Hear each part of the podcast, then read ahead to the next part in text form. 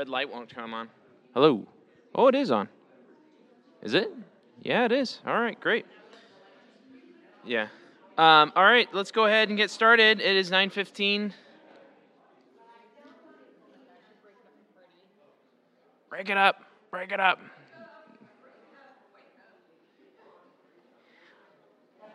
Come on and find your seat. Uh, we'll go ahead and uh, get started here. Um, so before we uh, we pray and get going, uh, just a couple of reminders. Uh, one is that next week is when we start the discipling book, the blue book. Um, so uh, there are still a stack of them. If you haven't gotten one, or you're you don't have enough for your family, or whatever it is, um, make sure you grab one. Um, but uh, so so those are sitting there with a little schedule on top. Um, other thing uh, that we want to do, we want to keep doing, uh, as we've been doing in the last few weeks, is just kind of uh, talk with each other and, and, debrief over the week if um, any opportunities for spiritual conversations and pray over those and pray for more over the coming week. So, any opportunities you guys had this this week?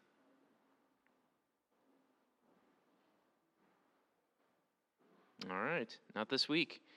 But uh, we know the Lord's sovereign, and we will pray for this week for open doors and for, uh, for boldness. So uh, let's go ahead and pray, and then um, we'll, I'll tell you what we're going to do to, today. So, Father, we do thank you um, for uh, your goodness to us. We thank you for your grace and your kindness. We thank you for the salvation you have given us in Christ, uh, that you have united us with Christ, that uh, we are in him. You see us through the lens of Christ, that we are not guilty, but we are counted as righteous. And you are making us righteous, O Lord God. We thank you for that. We long for the day when we will be completely righteous.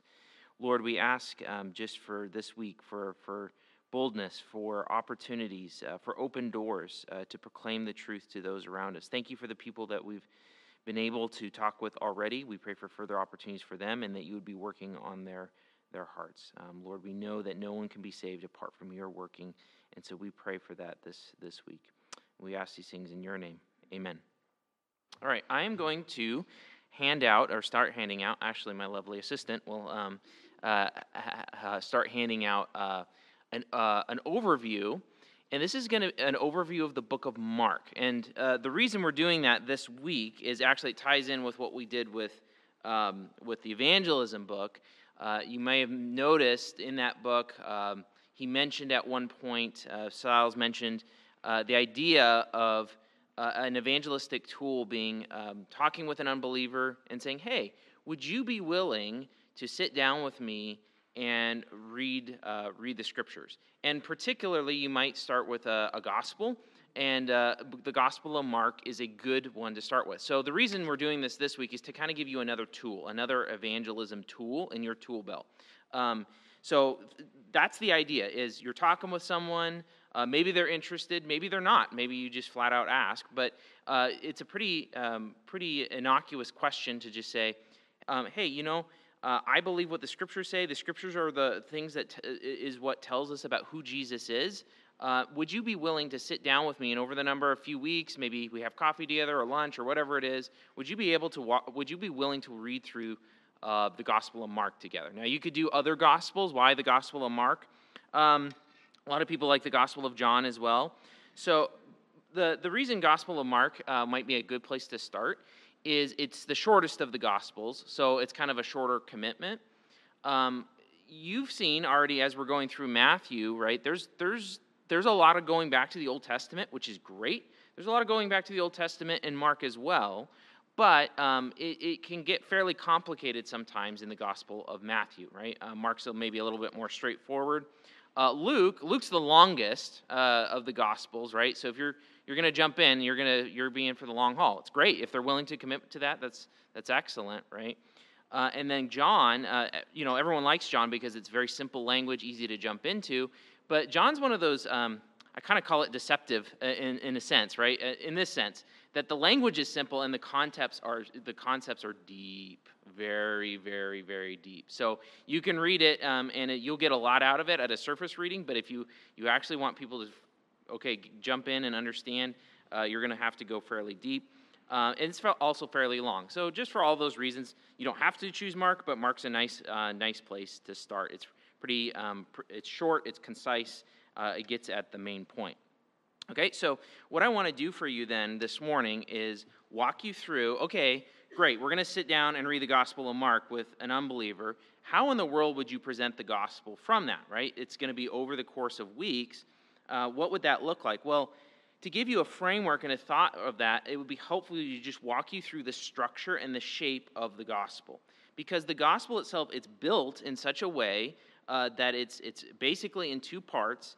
And the two parts, if you understand what's going on in each of those two parts, uh, as you're reading through it, if you have that structure in your mind, you're going to be able to walk people through it and point them out hey, this is what this is doing, this is what this is doing, uh, and really introduce them to Jesus in that way. So that's what we're kind of doing. We're kind of doing a Mark overview for the purpose of if you had one of these times of reading through, you kind of have a map in your mind that you could walk them through it. Uh, does this make sense? Any questions on this? Okay, so um, let's just talk about a few basics. So the audience of Mark is probably a Roman audience, or at least a uh, um, why would we say that? There's some Latin terminology. There's some terms in the gospel that they're they're like transliterations of Latin terms, uh, and so that probably leads us to at least an Italy sort of audience or Roman audience. Also, um, through church history, we know Mark was written connected with Peter's ministry. Uh, in Acts, you see kind of Peter leave the scene, so to speak, in Acts 12, and you're like, hey, where did he go? Because you don't see him again. Uh, well, uh, church tradition places him as eventually ending up in Rome and having a ministry there, uh, probably even fairly early, could be as early as the 50s. Um, he's having a ministry there in Rome. Uh, but then Mark gets connected with him. You see that in 1st and 2nd Peter, that uh, the end of 1st Peter, that Mark's along with him. Dating of Mark, now this depends on your view of a lot of things. I date Mark later, um, so I think Matthew's the first gospel written. I think Luke's the second gospel, and I think Mark is the third. Um, but uh, different people have different opinions on that. It doesn't matter too much for the purposes of what you're going to be doing, dealing with, with talking with other people. Um, we would say this that it's Mark. Uh, Mark is inspired. Um, he is he, he is given the gift of pro- prophecy in the sense that he's able to write scripture, but he's doing it under the apostle Peter's oversight. Uh, is the idea. Uh, the style of Mark is very action oriented, right? You get a lot of these immediately, immediately, immediately. Like, so he's just boom, boom, boom, boom, boom, right? Which is also kind of fits nicely with if you're going to walk someone in our culture through one of these. It kind of, it's kind of nice that it's action oriented, right? Keeps the action moving. You're seeing what's happening uh, there. Uh, now, here's the, where we start to kind of get into some of the, the message of the book. So, uh, if you have your Bibles, you can um, open them to Mark 1 1. Hopefully, if you got the chance to read over it this week, that's great. If you didn't, that's totally fine. Uh, it's great to read a gospel through at a big, uh, fast clip if you get that opportunity.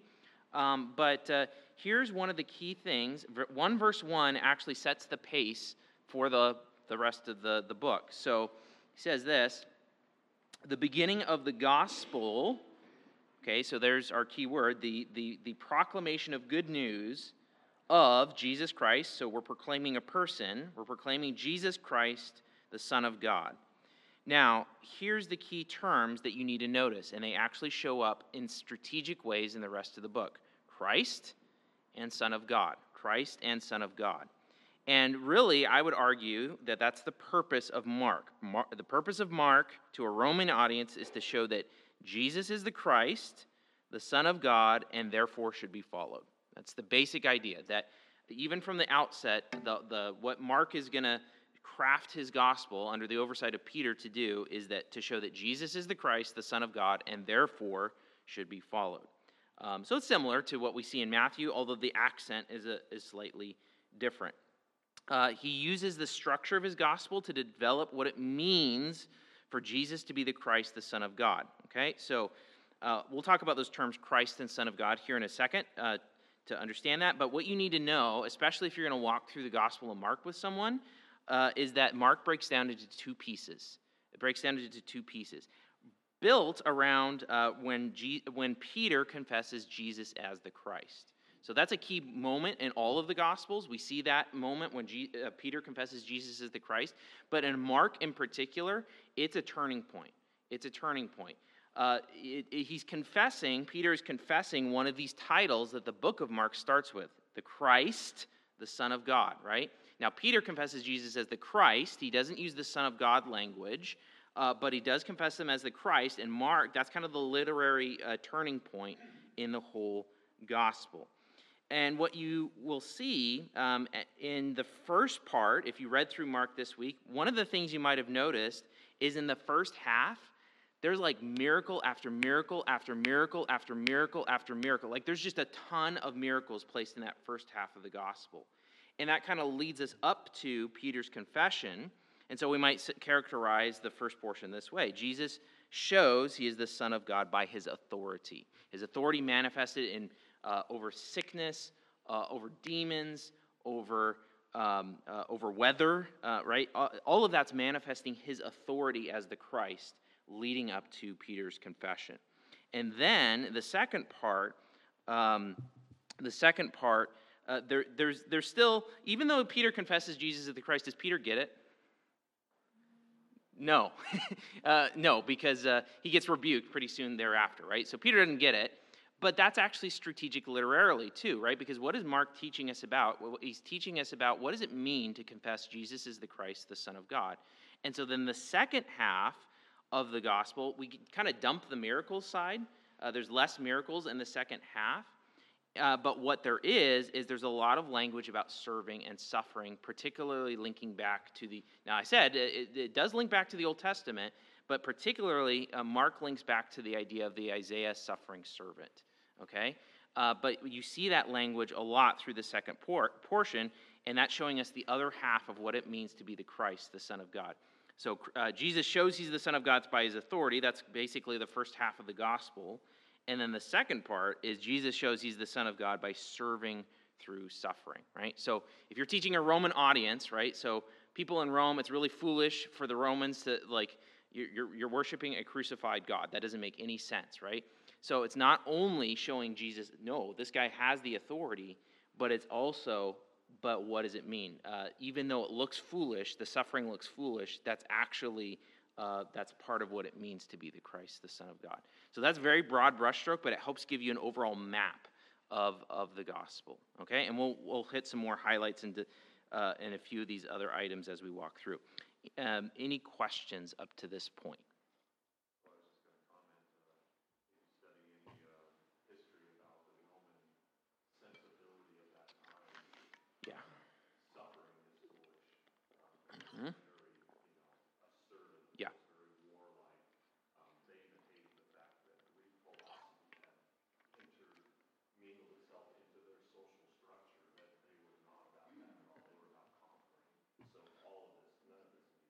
Right, right. Yeah, it's a, it's a very, the gospel is very foolish, right? And so you're thinking about proclaiming the gospel to the Romans, right? And, you know, and that helps us map it onto our day too, right? Like we see the significance. Gospel is very foolish. It's stupid to talk about this stuff to our world. And that's intentional. We know in God's providence, He uses the foolish things of the world to show and amplify His his power it's only by him that anyone's saved right but that's kind of even part of how mark is structured it's it's saying okay here's the guy with all the authority, but here he is, he's a servant too, which goes, it, it's countercultural to, to the, the, the Roman mindset. Okay? Uh, any other questions or comments before we delve into more of this? Okay, so um, let's. I want to talk to you about a couple more of these pieces because if you're sitting down with someone reading it through, you want to be attuned uh, to a couple key factors that you would want to point out. Uh, think of if you were sitting down with someone uh, reading through the gospel, you're playing tour guide, right? That's really what you're doing. You're playing tour guide. You're not going to get all the details in a read through with them, but you want to point out the key the key ideas, right? So, like we said in 1 1, uh, he uses this title, right? Uh, the beginning of the gospel of Jesus Christ, the Son of God. Christ is means anointed one. Uh, it's that that kind of new the Greek version of the uh, the Old Testament version, Mashiach, the anointed one, right? And the anointed one uh, in the Old Testament could either refer to the priest, um, but especially it referred to the king, and more especially to the Davidic king. So as soon as you got the word Christ, you're talking about uh, the Davidic covenant and the promises to David. So it's a it's a human term, but specific to that covenant of David. Uh, now, what's interesting is that the way Mark puts these together, he says Jesus Christ, the Son of God. He juxtaposes them, he sets them right side by side. Usually, when you juxtapose two terms, so a little grammar here, right? When you juxtapose two terms like that, usually the second is further explaining the first or renaming it. It's called apposition. Um, so there's some sort of overlap between these two terms. And uh, if you were to look through the scriptures, we've already seen this in Matthew, similar idea, right? That the idea of Son of God is really a human idea. It is a human idea. Uh, now we know uh, Jesus is the ultimate Son of God because he is God the Son, okay? But in terms of terminology and what uh, Mark is talking about and what the Old Testament is talking about, Son of God was a title starting with Adam as God's appointed steward king over the world, right? Uh, talks about in Genesis 5 how uh, God made uh, Adam in his likeness, and then Adam had a son in his likeness. So the idea of likeness is the idea of sonship, um, but it's particularly a human term referred to here's God's chosen one, his chosen ruler for for the world, right? So it's a significant term. It's an honorable term, right? But it's this, this idea of the ruler of the world. Israel's called God's son. Why? Because they're that kingdom of priests, they're that mediating ruler uh, between the rest of the world and God. And then ultimately, of course, we get the Davidic covenant where um, the Davidic king, 2 Samuel 7, Psalm 2, um, uh, the, this language of sonship, where the Davidic king is the one who's ultimately going to be the Son of God, who's going to rule over the whole world. So the anointed one the Christ, the Davidic king, is going to be that ultimate Son of God who's going to rule over, over the world. Okay? What's interesting, especially for Mark uh, with its Roman audience, is that Caesar Augustus. Uh, it was this, this, this time when Augustus, this Caesar, he reigned, and it was a time of peace and tranquility in the Roman Empire of expansion. Um, and what's interesting is Caesar Augustus, in his decrees uh, to the provinces, he called himself the Son of God, right? Uh, the idea of he was the adopted son of Julius Caesar, uh, who, who was recognized as a god, right? So it's, it's significant, right, that Mark is using that term even in, in how he's proclaiming this. He's, he's essentially presenting a rival Caesar, right? He's saying, okay, you thought, you thought Caesar Augustus was great. Let me show you who Jesus Christ, the Son of God, the one who rules over the whole world. Um, and he's really he's he's putting putting those two ideas together, and he's saying, uh, here. Here's the true king. Because if you're going to convert, uh, if you're a Roman and you're going to convert to Christianity, you're essentially swearing allegiance, right, to to another king, right? Which we can even see in Acts how that caused a, a number of issues, even in different Roman cities in the empire. Um, okay, I want to a couple more points, and then I'll pause for you guys to ask some questions. Uh, from Mark 1 1 until Peter's confession in 829, the title Christ is not used. Okay, so that highlights some of that strategic language of that, that Mark is highlighting that Peter's confession is this focal point. Okay, so go ahead and turn to Mark 8.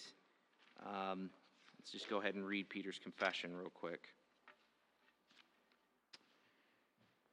Um, okay, someone read uh, 8 27 through 30. 827 through 30.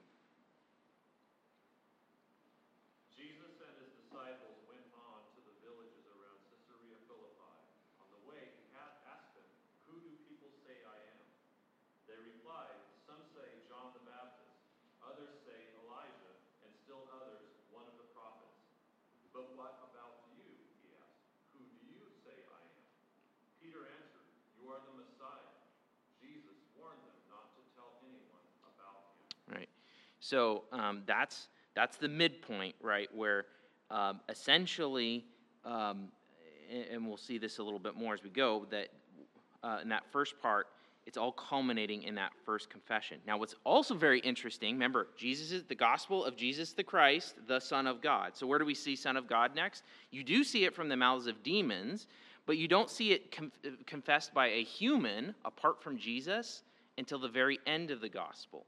Okay, so you do hear it from the mouths of demons, you hear it from Jesus to an extent, but you don't hear another human confess that about Jesus until the end in uh, 1539. So go ahead and turn to the end.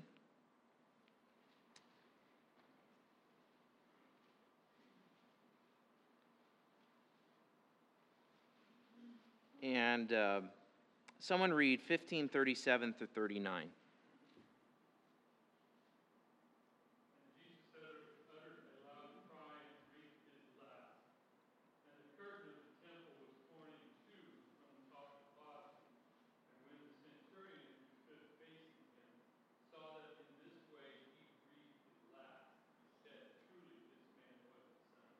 Okay, now there's our term, right? We've got a human confessing the other part, right? So G- Peter confesses Jesus is the Christ. Who's confessing Jesus to be the Son of God? A centurion, a Roman dude, right, is confessing him to be the Son of God. That's significant literarily, right? So we put that together. But what's interesting, Peter sees it. The first half, we see a bunch of Jesus' miracles, and uh, Peter gets that part of it. You're the Christ. You're the Davidic king. You're the one who's going to rule over everything. But then the second half of the gospel, how does the centurion recognize that this one is the Son of God? By his suffering, right? By the suffering on the cross. So we see that second kind of portion. It's not only the authority, it's the suffering. And it's the suffering through which the Roman centurion sees that Jesus is the Son of God, right? So that's just to show you the overall framework again of how uh, key those terms are. And you would want to point those out. Like if you're reading through this with someone, walking them through, say, okay, here's some significant terms. Be on the lookout as we walk through this gospel. Okay, any questions or comments as uh, um, up to this point?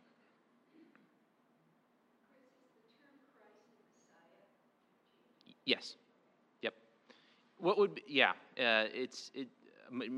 yeah. So Mashiach is is just the Hebrew terminology for anointed one, and um, you uh, chrio is like the verb to anoint in in Greek, and so that's where you get your word Christos, um, which is uh, the anointed one.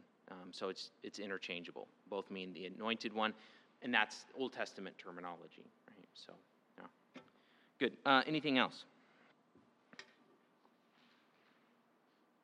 All right.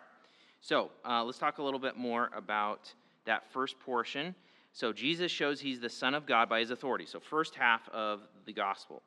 Um, like I said, you get 16 of the 19 miracles recorded in Mark in this first section. And as you're reading, you just kind of bam, bam, bam. It's like you're just getting pummeled with the reality that, um, that who this is, especially uh, for a Roman mind to see Jesus' authority over demons and over spirits. Romans did believe in that, um, but to see his authority over that would have been very, very, very significant.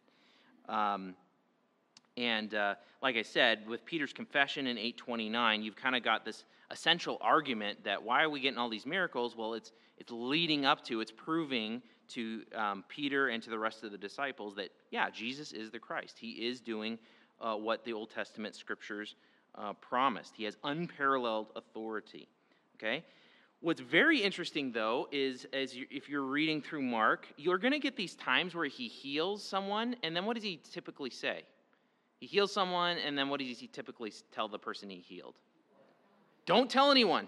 Don't tell anyone. And in fact, uh, even after Peter confesses Jesus is the Christ, he says, Don't say anything. And we're like, What? Why, why would you do that, right? Why? And this is, uh, people call this the messianic secret. Um, the idea, and it's just kind of confusing. Like, why would Jesus hide that? Uh, now, let's let's just ask you for a second. Why would you think that Jesus, uh, even let's say after Peter confesses he's the Christ, and and, and Jesus affirms that, it's like, yeah, you've said right, but uh, why would he not want his disciples to tell anyone who he was? Sure, there's that, that, there's that aspect of it. What else? Think of the disciples. What are if they start proclaiming Jesus as the Christ? What's the what's the potential difficulty there? Timing is one, but there's something else. Exactly, exactly. So, does Peter? We said earlier, right? Does Peter really get it? No, not really. Right? He's got the kingship portion, right? Uh, and that's where the disciples are looking for. They're looking for the king, and there is, he is a king, and he is going to do the things that the Messiah is supposed to do. He will rule over a kingdom in Jerusalem, but what they missed was the suffering aspect. Uh, and you, what's kind of interesting about this is literally, um, right next to Peter's confession in 822 through 26, you get a two stage healing of a blind man. Uh, and that seems intentional to kind of say, you, so you look at 822 through 26, Jesus heals the guy and he's like, Do you see anything? And he's like, Well, I see people, but they look like trees walking. And then he has to lay his hands on them again. So you get kind of this two stage healing. I think that's intentional to say that's, that's what's going on with the disciples, right? They kind of get it, but they need some more work um, before they finally get it, uh, which is the second part of the gospel, right? So, as you were walking someone through this, right, people get excited about the miracles and about who Jesus is. Like, great, you do need to see Jesus' authority, and that's what they should come away with for the first half of Mark. But it's like, but it's not just that. It's not just that. There's more to the picture. Yeah, Susan.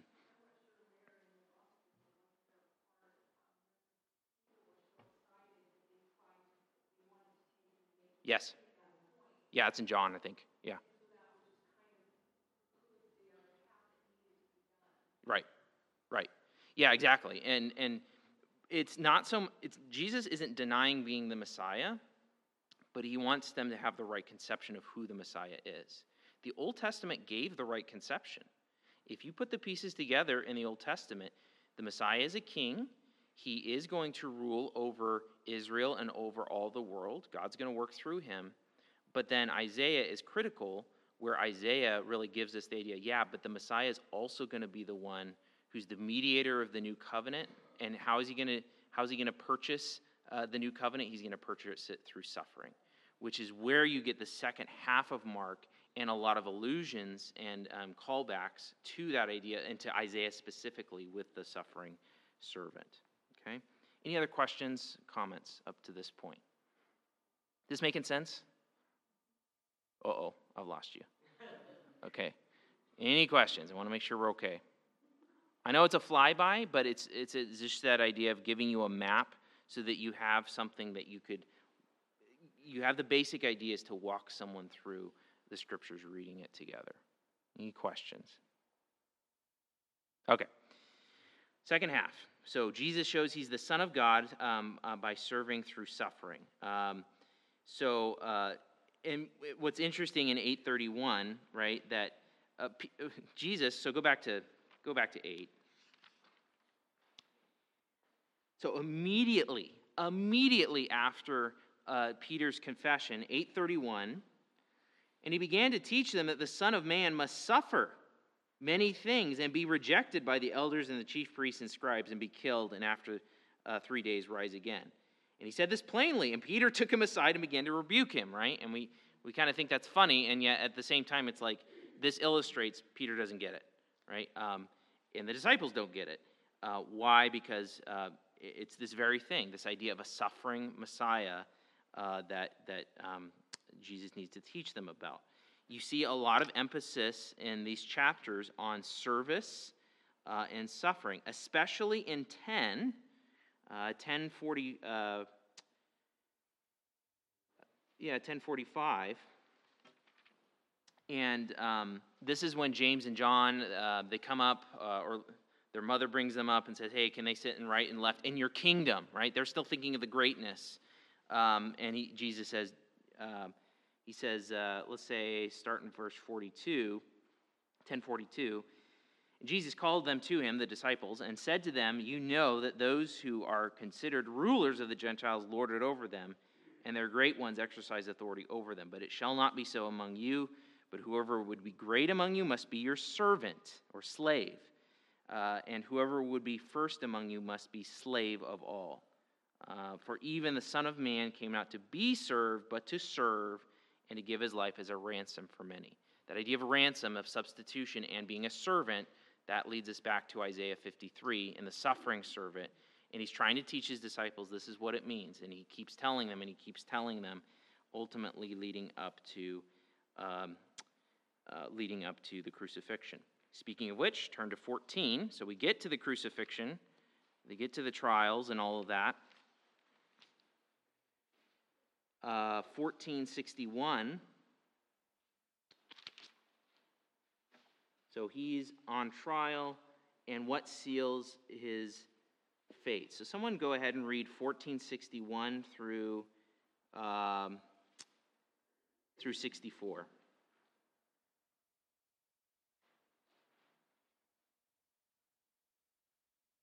1461 through 64. Someone go ahead and read that.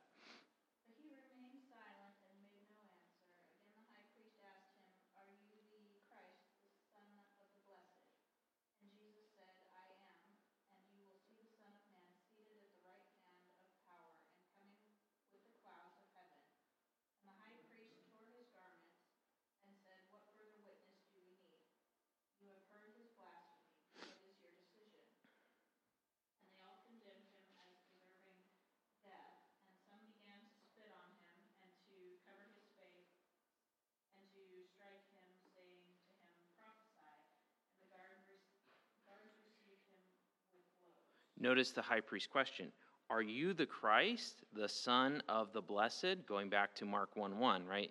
But notice the high priest isn't confessing that, but Jesus confesses it, right? I am.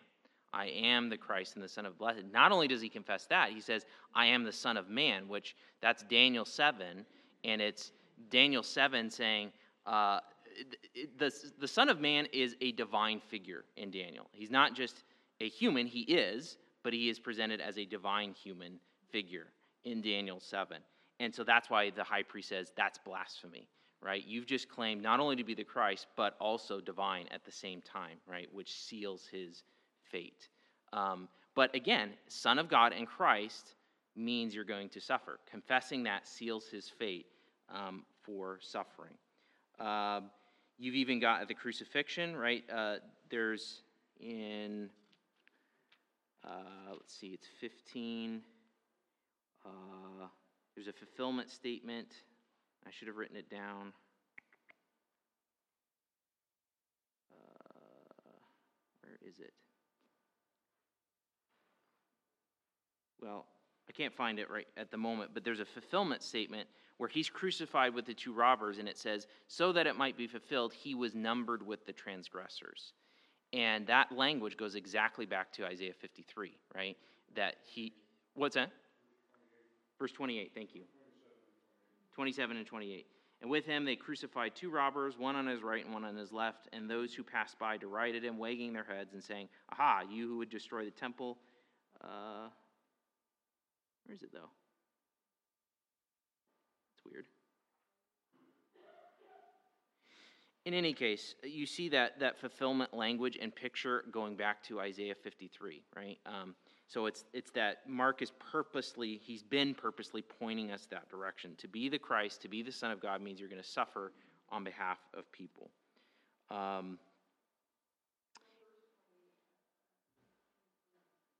yeah, there's a textual criticism issue there, so I'd have to look into. Yeah, it's got the brackets, so I have to look into that one a little bit more. But I thought there was another place where it said it. So, anyway. Um,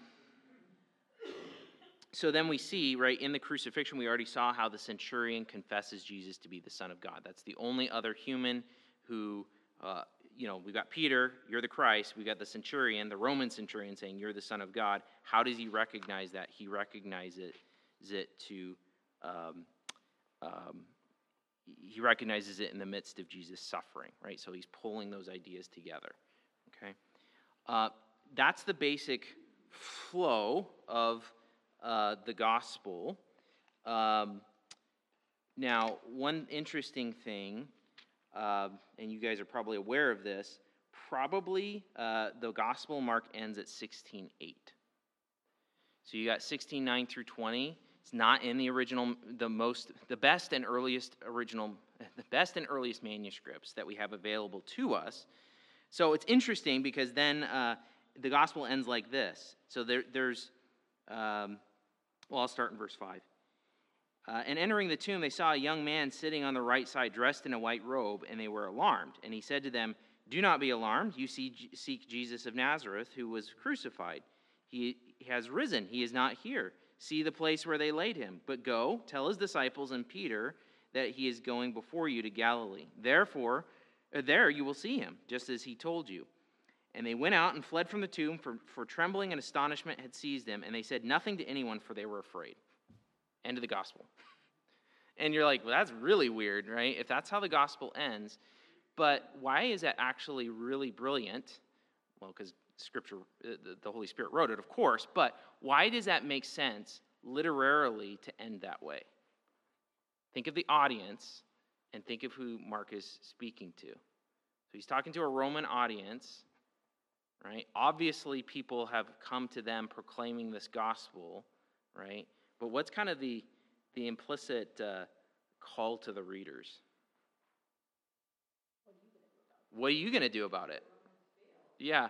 Well, uh, uh, but even the idea that what are the Romans? The Romans would be afraid, right? They would be afraid, even if they converted to Christ, to not tell anyone because it's foolish, right? So there's kind of this hanging thing at the end of the gospel. It's like, well, wait a minute, did the women tell about this or not? And we know that they did, right? Because the gospel is written and the uh, there's been all this ministry, a ministry that eventually worked its way to Rome, to where the Romans are now hearing this, right? So we know they spoke, but it's kind of a question put to the audience, right? What are you going to do? You've heard about Jesus as the suffering Messiah, you've heard about him rising from the dead through witnesses, just like the angel here, right? What are you going to do about it? What are you going to do about it? I think that's how the best way to make sense of why the gospel ends so abruptly. I think it's intentional and I think it's asking that question. Okay, Romans, you've heard Jesus is the Christ. He's the suffering Messiah. He's resurrected. What are you going to do about it? Are you going to be afraid? And Mark is, he's abrupt in all of everything. Yeah. Like, that's just how the book is. He starts with, like, boom. He just, like, enters right in. We don't even know about Jesus first or anything right. like that. Yeah. Like, there's no commentary, just action. Right, right, exactly. So the ending piece to this, right? So you, you know, you kind of use that literary map, walking someone reading through over the course of weeks. I'm not saying you're doing this in one day, right? But you do this over the course of weeks, a number of meetings with someone. You kind of point out and highlight the structure and the, the piece to all of this. Uh, but then, really, what Mark is calling, uh, what it means to be a disciple, uh, what does it mean to follow, right? That's showing that Jesus is the Christ, the Son of God, so that they, uh, so that people follow. That's that's the purpose of Mark. We said um, as you go through that, you would want to point out things like, well, the call to follow Jesus, what does that mean to follow him? What does it mean? And walking through the Gospel of Mark, you could see that um, it's, it's, it's not just coming to Jesus for the benefits. Um, many crowds came to Jesus for his miracles, but they weren't true disciples. We see that in Matthew 2 um, as well, but that would be something you would want to point out. It means what it means to believe in Jesus and to come to Jesus is not just mental assent, it's not just coming to Jesus for the benefits. Um, it's neither, it, neither is following Jesus just about looking forward to his authority and kingdom, as Jesus' rebuke of Peter shows. There's a way in which you could look forward to Jesus' kingdom and his authority in a wrong way. Now, that's true. Jesus does have a kingdom, he does have authority. He will rule over the world in a physical and spiritual kingdom. And yet, if you focus on those, there's a way you can focus on them in a wrong way, like Peter was, uh, that's not following, right? You follow not only the, the benefits uh, and the authority, but you follow the suffering as well. Rather, a true and full following of Jesus will embrace not only his authority and blessings, but more fundamentally will trust him as the suffering servant for the full atonement of sins, which is that second part of the gospel and how that links back to that language of Isaiah 53, right? So, somewhere reading along in the gospel, as you get into that second part, you're going to want to bring your peop- uh, the person you're reading with back to Isaiah 53 and say, this is what Mark and Jesus are linking to. This is what it means to be the Messiah. This is what it means to suffer uh, in atonement for his people. Um, and it's kind of this idea with the centurion no one's fit to proclaim Jesus as Christ, the Son of God, unless they see him as the suffering servant and also partake in his suffering in this time before uh, Jesus' kingdom comes.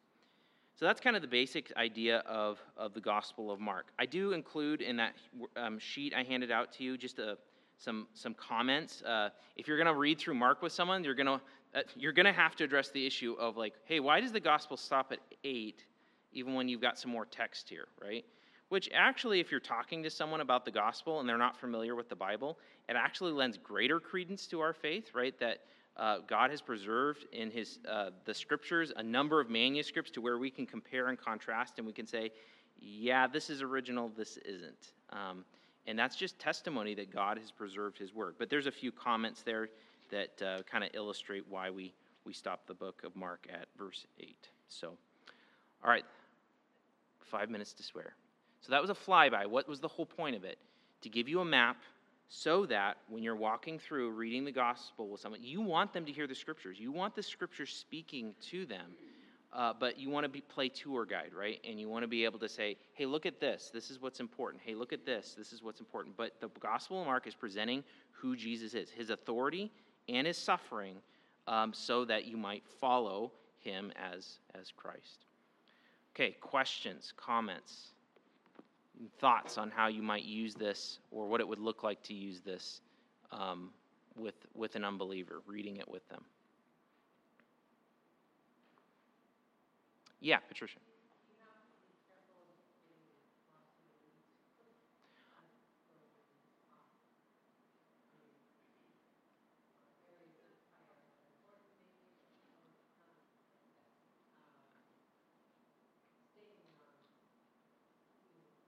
Yeah, because the scriptures have an intent, right? There is a, the Mark has an intent, right? God is using through the Holy Spirit, right? His, his the Holy Spirit's intent and the human author's intent are one in the writing of that. So you want to. It's a good point what you're saying, right? You want to keep the conversation as best you can on track. You want it mirroring that intent throughout. So yeah, there are weird.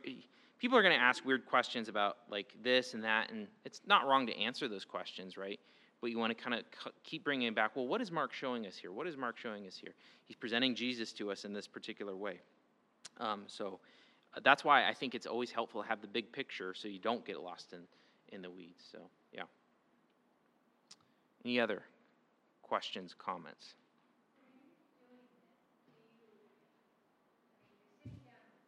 Yeah.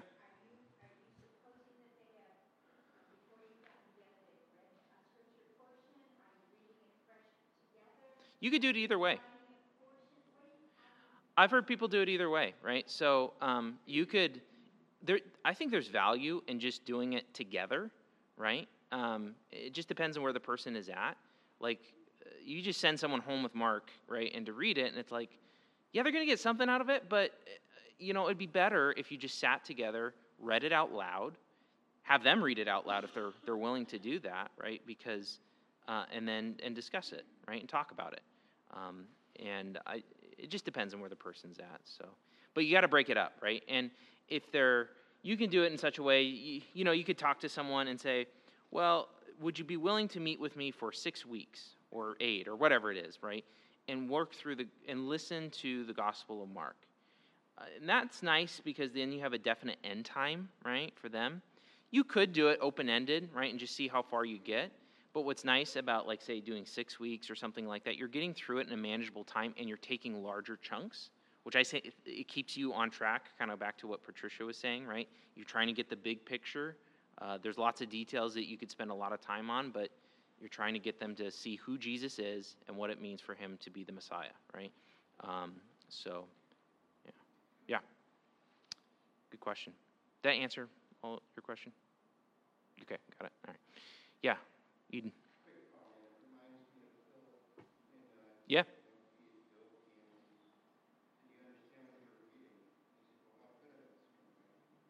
Yeah, exactly, right? So that same idea is, is uh, the scriptures are powerful, right? God builds his church through his word. Um, you're depending on the Spirit to work through the word, but you're just playing tour guide. You get to be the Philip, right, to kind of be help them understand the scriptures. So, yeah. Anything else?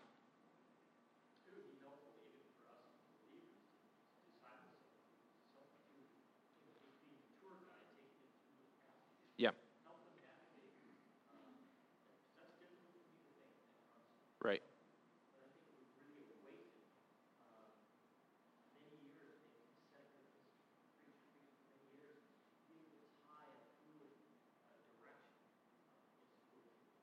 Right.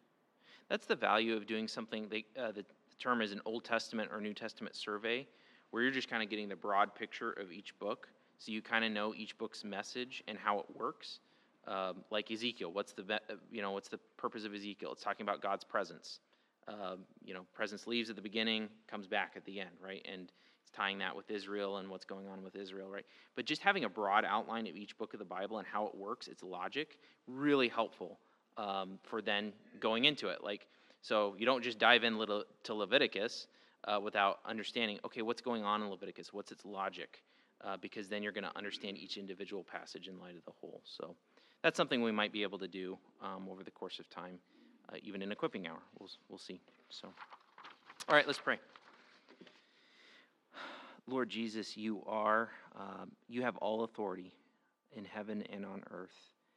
You have authority over uh, creation, over uh, nature, over weather. Um, you have authority over demonic forces. You have authority over sickness. And yet, Lord, what's most amazing about the gospel is that you you came and gave yourself as a suffering servant, a suffering king, king of all, but then suffering for your people, suffering for those who would entrust themselves to you, giving yourself as a ransom. Lord Jesus, we thank you. We thank you that you are our ransom in our place. We thank you that you are risen again, that you, sh- you proved who you were, and you gave us the hope of eternal life. Lord, we long for that. Help us to praise you in response to the gospel, even the little bit that we've seen of Mark this morning, um, as we gather, as we sing, as we speak to one another, and may you be honored and glorified. We ask these things in your name. Amen.